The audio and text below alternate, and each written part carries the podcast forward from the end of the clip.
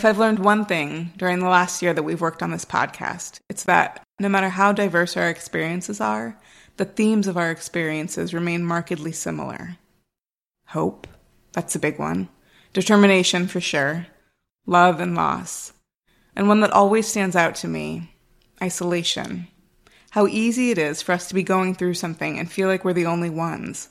How difficult it can feel to answer the question, How's everything going? In a way that feels honest but not awkward. But just as frequently, when we do answer honestly, once we open our mouths and talk about the hard things, how quickly we realize that so many people feel what we feel. How we're not alone, not even close. Today is one such story. But to Valerie's point, it's not just one story, it's two. But we'll start at the beginning. I'm Lizzie Heiselt. And I'm Valerie Best and this is Cocoon Stories of Gestation. Who are you? I'm Annie Appel. Full disclosure Annie's my sister. Oh, I'm a, I'm a social worker. I live in Arizona. How long have you been married? A little over two years. Congratulations. Thank you. Longer than Avril Lavigne and the guy from Sum 41. So, mission accomplished. More disclosure. This is actually our second interview with Annie. The first one we did a few months before this, maybe six months before, after she'd gone through a miscarriage. In that interview, she told us she and her husband had been married about a year when they decided it was time to have children. How'd that go? Um, we not great. It was kind of slow going. We yeah, we tried for like eight months, I think and then and then I got pregnant and then I had a miscarriage. And then we kept trying. So I like it took like over a year. I had two. Well, yeah, I technically I guess two miscarriages, but Okay. Do you want to talk a little bit about those? Um, the first one was more traumatic. Like I had gone to one one uh, sonogram. I feel like I should know the name of that and knew I was pregnant. And then I went at 10 weeks again. I went at 10 weeks and then the heart just like had stopped beating. So it was hard to see like the little picture. And then like the like he gave me a choice about whether to have a D&C or just kind of wait it out and I chose to wait it out for a little bit and and so the actual like doing like naturally it passing was really painful and kind of traumatic. So, and then the second one was very brief. Found out I was pregnant. I had a blood test, and then like the next day I started my period. So it wasn't as like traumatic or hard, I guess. Do you were you disappointed? I mean, do you feel like the first one kind of steeled you against it, or did you feel the disappointment the second time as well? Oh, I felt disappointed the second time as well, for sure. Mm-hmm. It was this story we discussed during our first interview with Annie. But during this interview, Annie was 20 weeks pregnant and she had a different story to tell. Given the two unsuccessful pregnancies, when Annie called me to tell me that she was pregnant, I was really happy to hear it and said something to that effect. You know, like, yay. Annie's response was pretty stony, so I dialed it way, way back and talked about her new cat, which is a rescue, but as Annie tells it, who rescued whom? And he didn't ask anything else about the pregnancy. Annie gives a little bit more insight into that chilly response. Well, like two, maybe like two weeks after I found out I was pregnant, so I was probably pregnant for like four to six weeks, and um,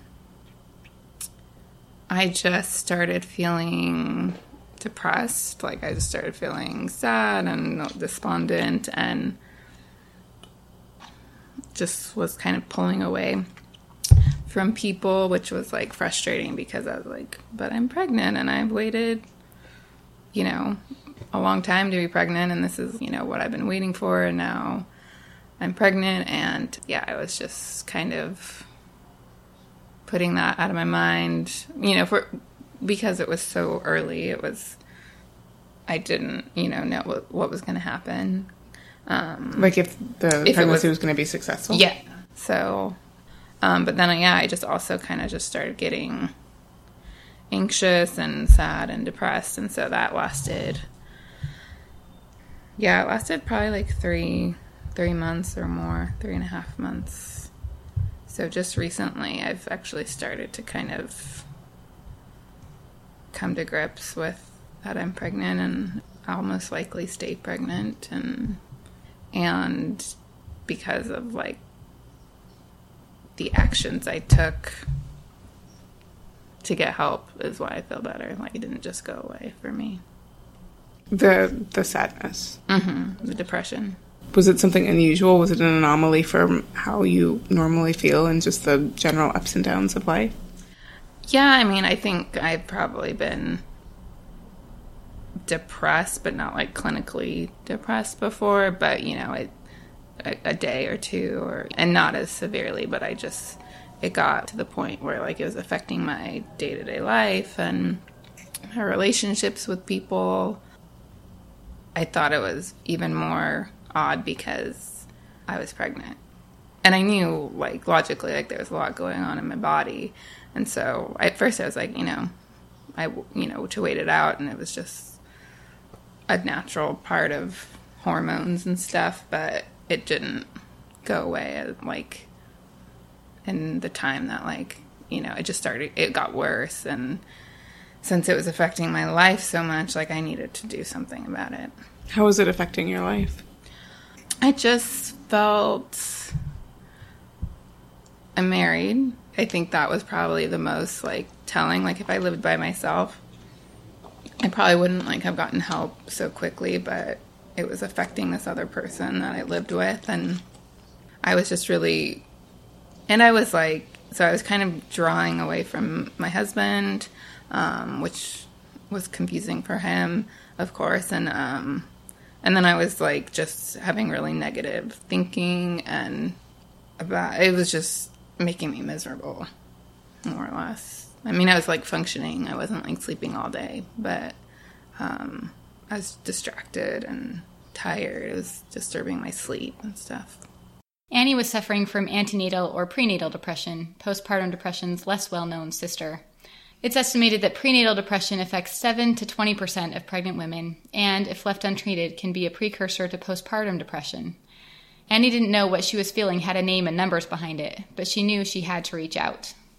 Um, at first, I I got a recommendation from a friend for a therapist, and so that's what I did first is call her, and I pretty quickly met with her, and then um, she encouraged me, of course, to talk to my OBGYN, which I never really even thought to do, which looking back is weird, but she was really surprised that I hadn't. And so at my next appointment, I told him, uh, and she encouraged me to talk to him about medication op- options after she, like, about, you know, like I told her all my symptoms. She, like, evaluated me and was very certain, like, that I was clinically depressed and that medication would help significantly along with therapy. So I did talk to my doctor and I was really surprised but he was very just like, "Oh yeah, like that happens." and and I thought he was to be like kind of confused or ask me like why or you know just be more but he was just kind of like this is what I normally prescribe at a low dose. And I was concerned about I had already done a little a little reading about, you know, antidepressants and the effect on pregnancy and the fetus and stuff and there's I mean there's risks but they're fairly low and at that point I was pretty desperate to have some change. So I chose to and he was you know, I pretty much wanted to know like if he had personally seen like multiple women take it and their babies be okay. And he said, yeah, like with a lot of confidence. So he didn't seem concerned. So, so I went. I did start taking an antidepressant, which helped a lot. So you said that you were surprised at his reaction. That he seemed so unsurprised. Mm-hmm. Why do you think that was? that you were so surprised by his familiarity? Because I didn't even know that. I mean, I knew postpartum depression was definitely like a thing and and common or relatively common, but I had never known anyone to get like I knew women say they get irritable or, you know, emotional, like cry a lot, but I had never heard like like how I was feeling was like so extreme to me that um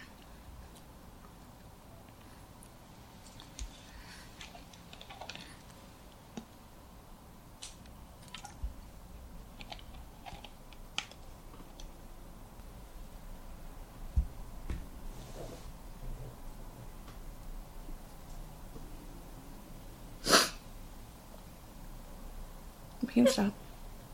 Yeah. We can stop. I need to.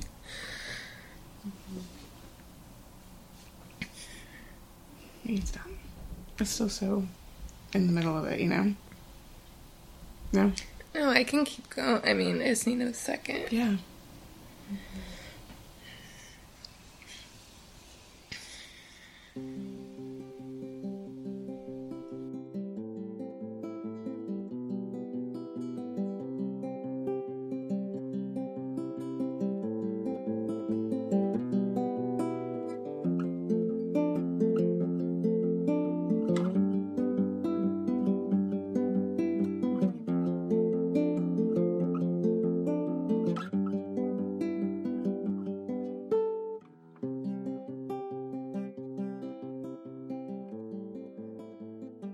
felt like something was terribly wrong, which, like, I had made all the decisions in my life up to that point had been wrong, which is typical. Like, it it's com- common in depression, and especially like, and a lot of times you're also anxious, and so yeah, it was just I couldn't imagine like anyone else feeling that way, I guess. So so that's why I was surprised. I just didn't know that um it was a thing. Like I thought like I had at that time I was so not clearly thinking that I thought that it was just that I had made tons of wrong decisions and I never should have gotten pregnant and this was just not something I could do. I wasn't like built to do this.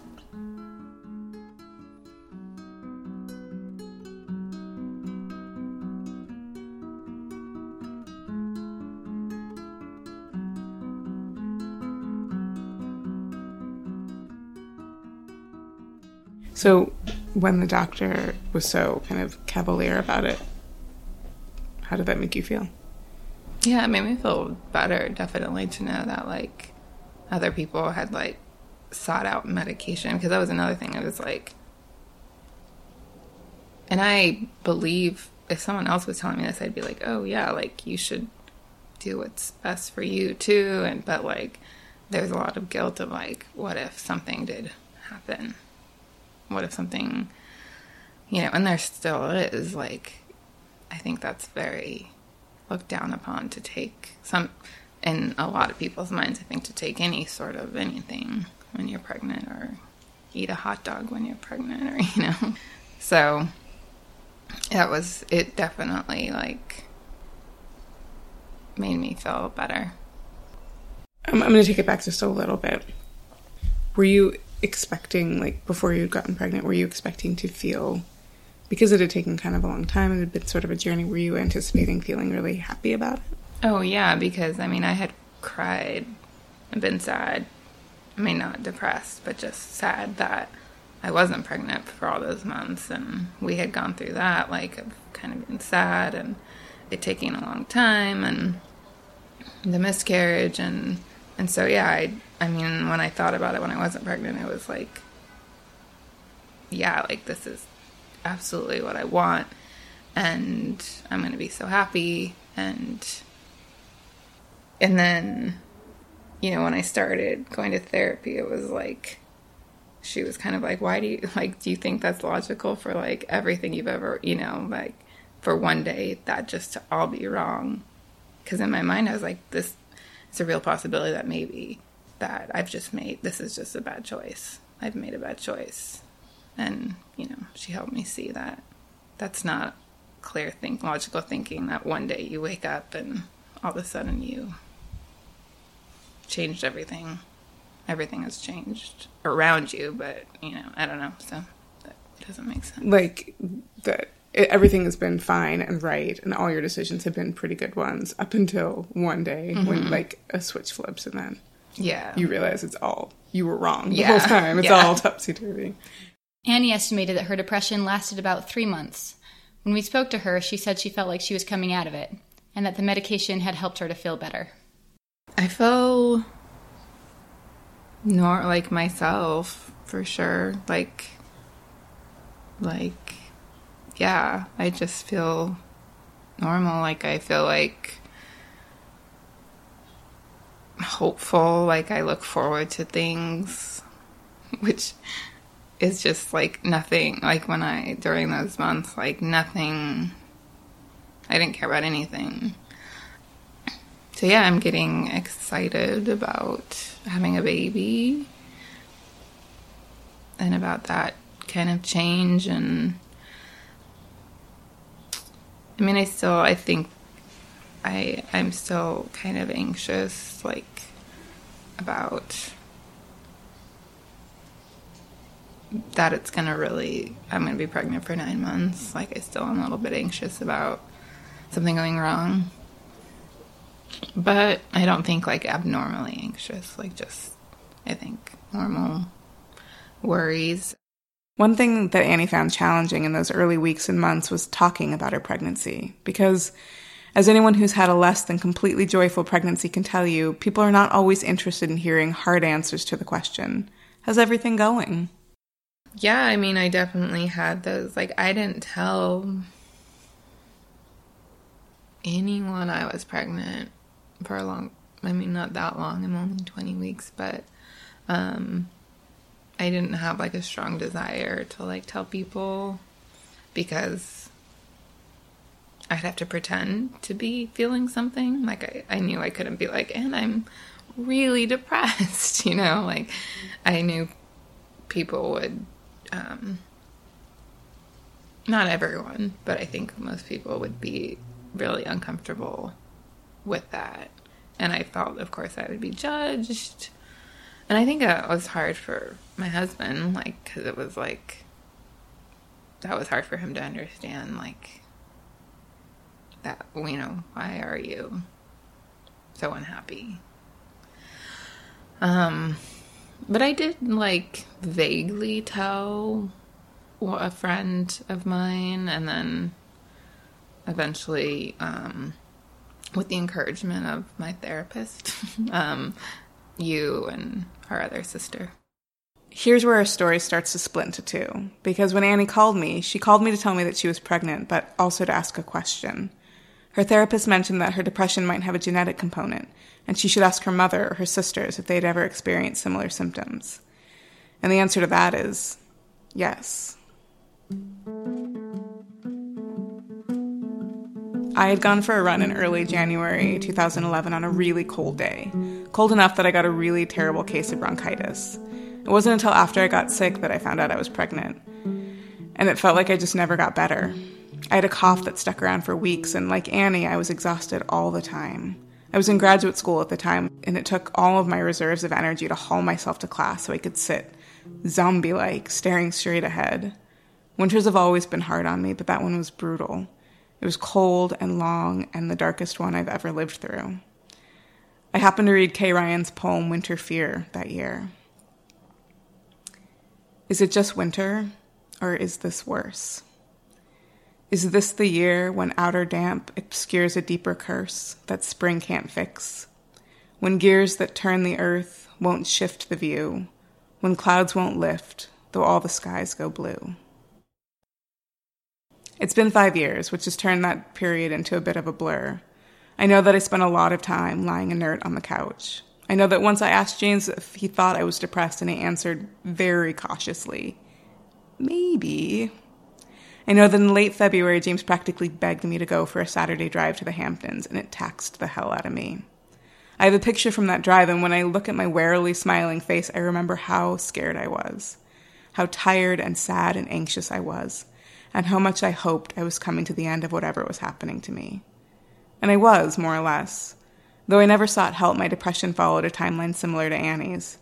Throughout that spring, I felt better, though slowly. Even through March and April, I was more emotionally fragile than I've ever been in my life, and I made myself give a wide berth to anything emotionally challenging. By the time summer rolled around, I was fine. I was myself, and this incredibly dark period faded into my past. I started sanitizing this story. When people asked me how my pregnancy was or if I had morning sickness, I would tell them, Not really, I just get sad. No one asked any follow up questions, and I never offered any more information, not even to Annie, who eventually asked. So when she called me to tell me she was pregnant and couldn't get through the conversation without crying, I felt a weight settle into my stomach. It reminded me of something.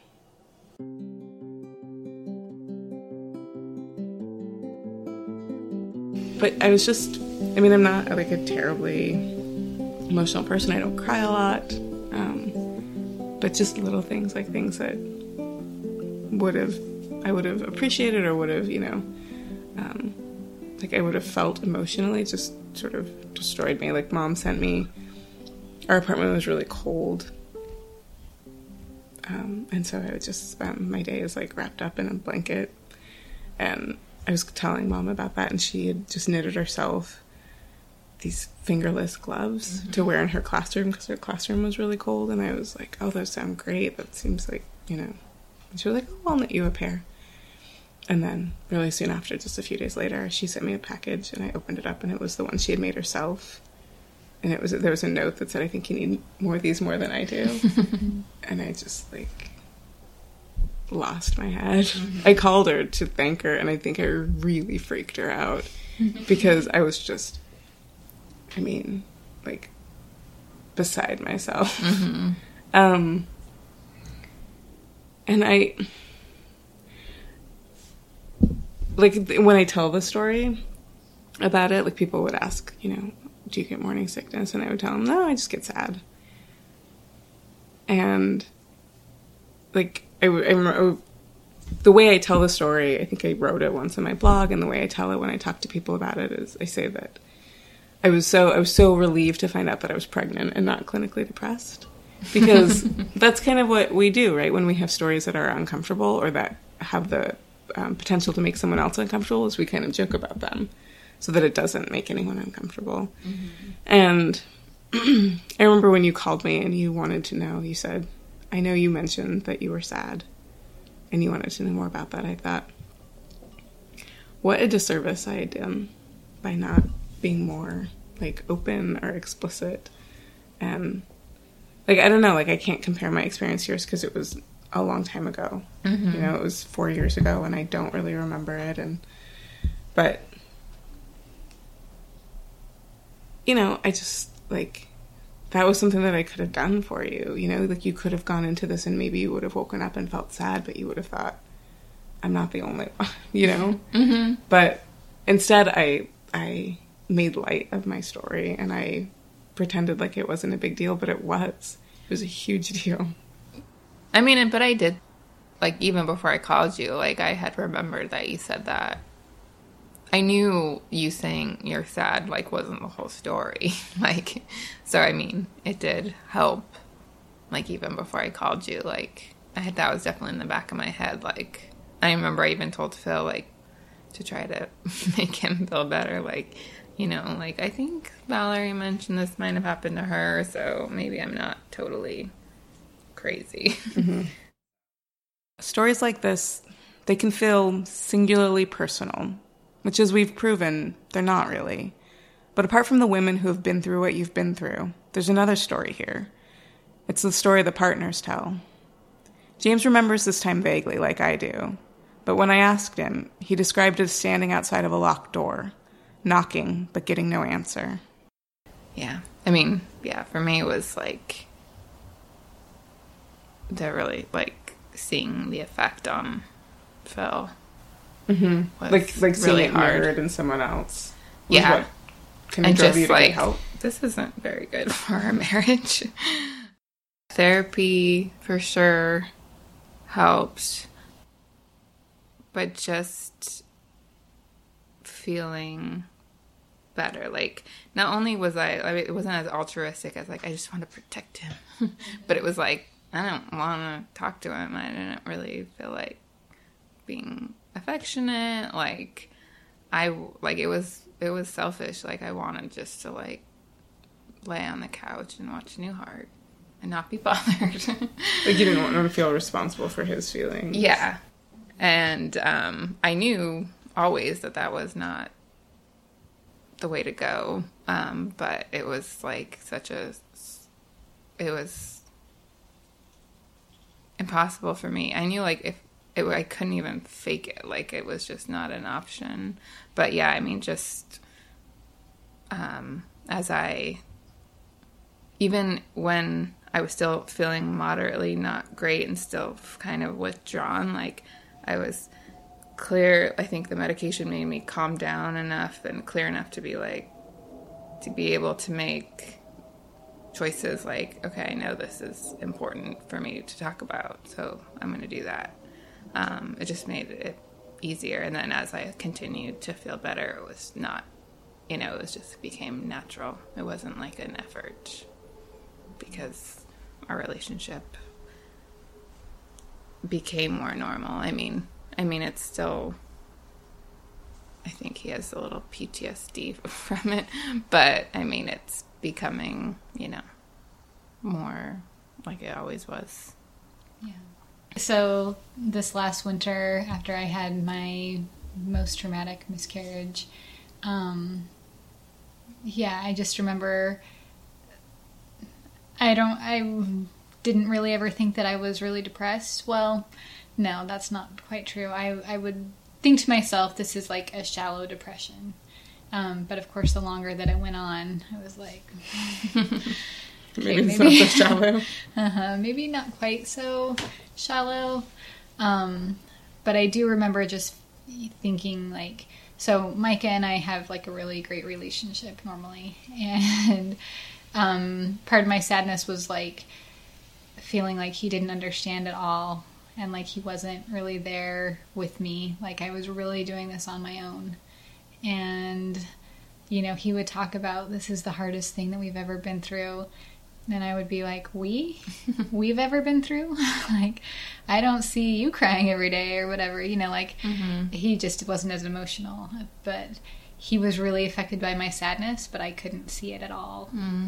And anyway, it was just, um, I mean, once I once I got pregnant, that's when like the the depression really lifted for me. Like I, like the second that I found out that I was pregnant, it was kind of like, okay, we're we're done with this. and but it's I feel like it has taken me a long time to to um, feel like my relationship with Micah is a little bit more normal. Like I kind of held on to that distance for longer than I really wanted to.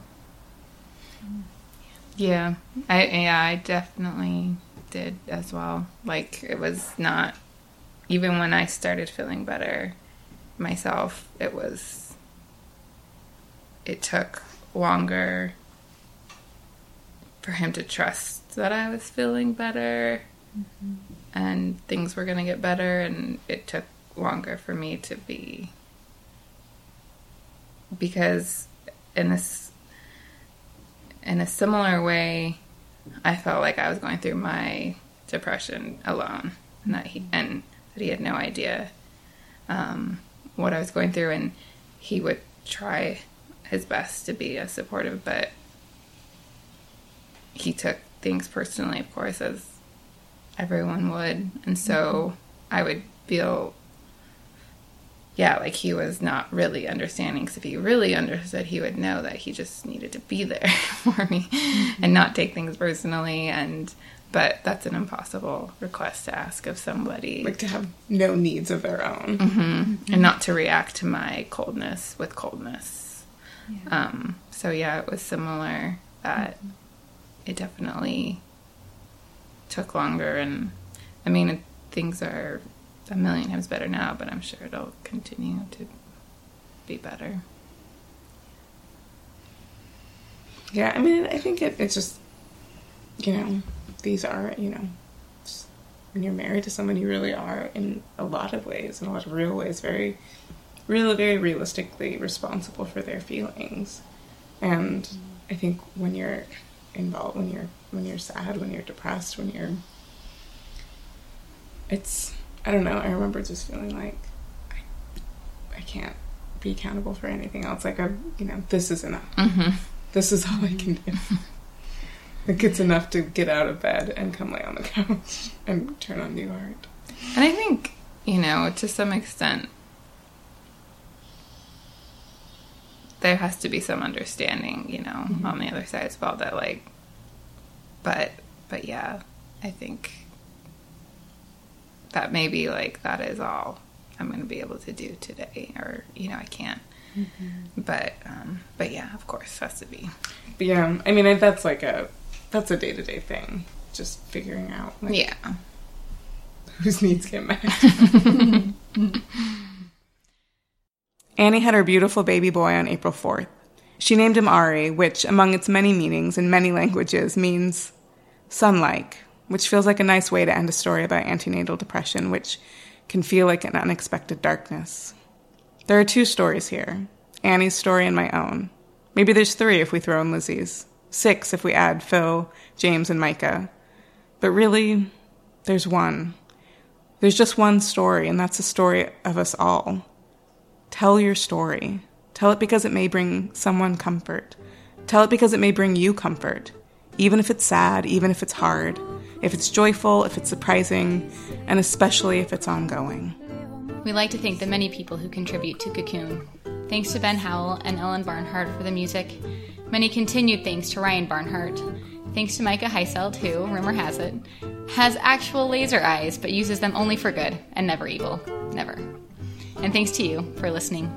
Feel free to leave a review on iTunes, follow us on Facebook and Instagram, and if you have a story to share, contact us on our website. Many thanks to you for your patience as we work out the kinks in our schedule, and thanks, as always, for listening.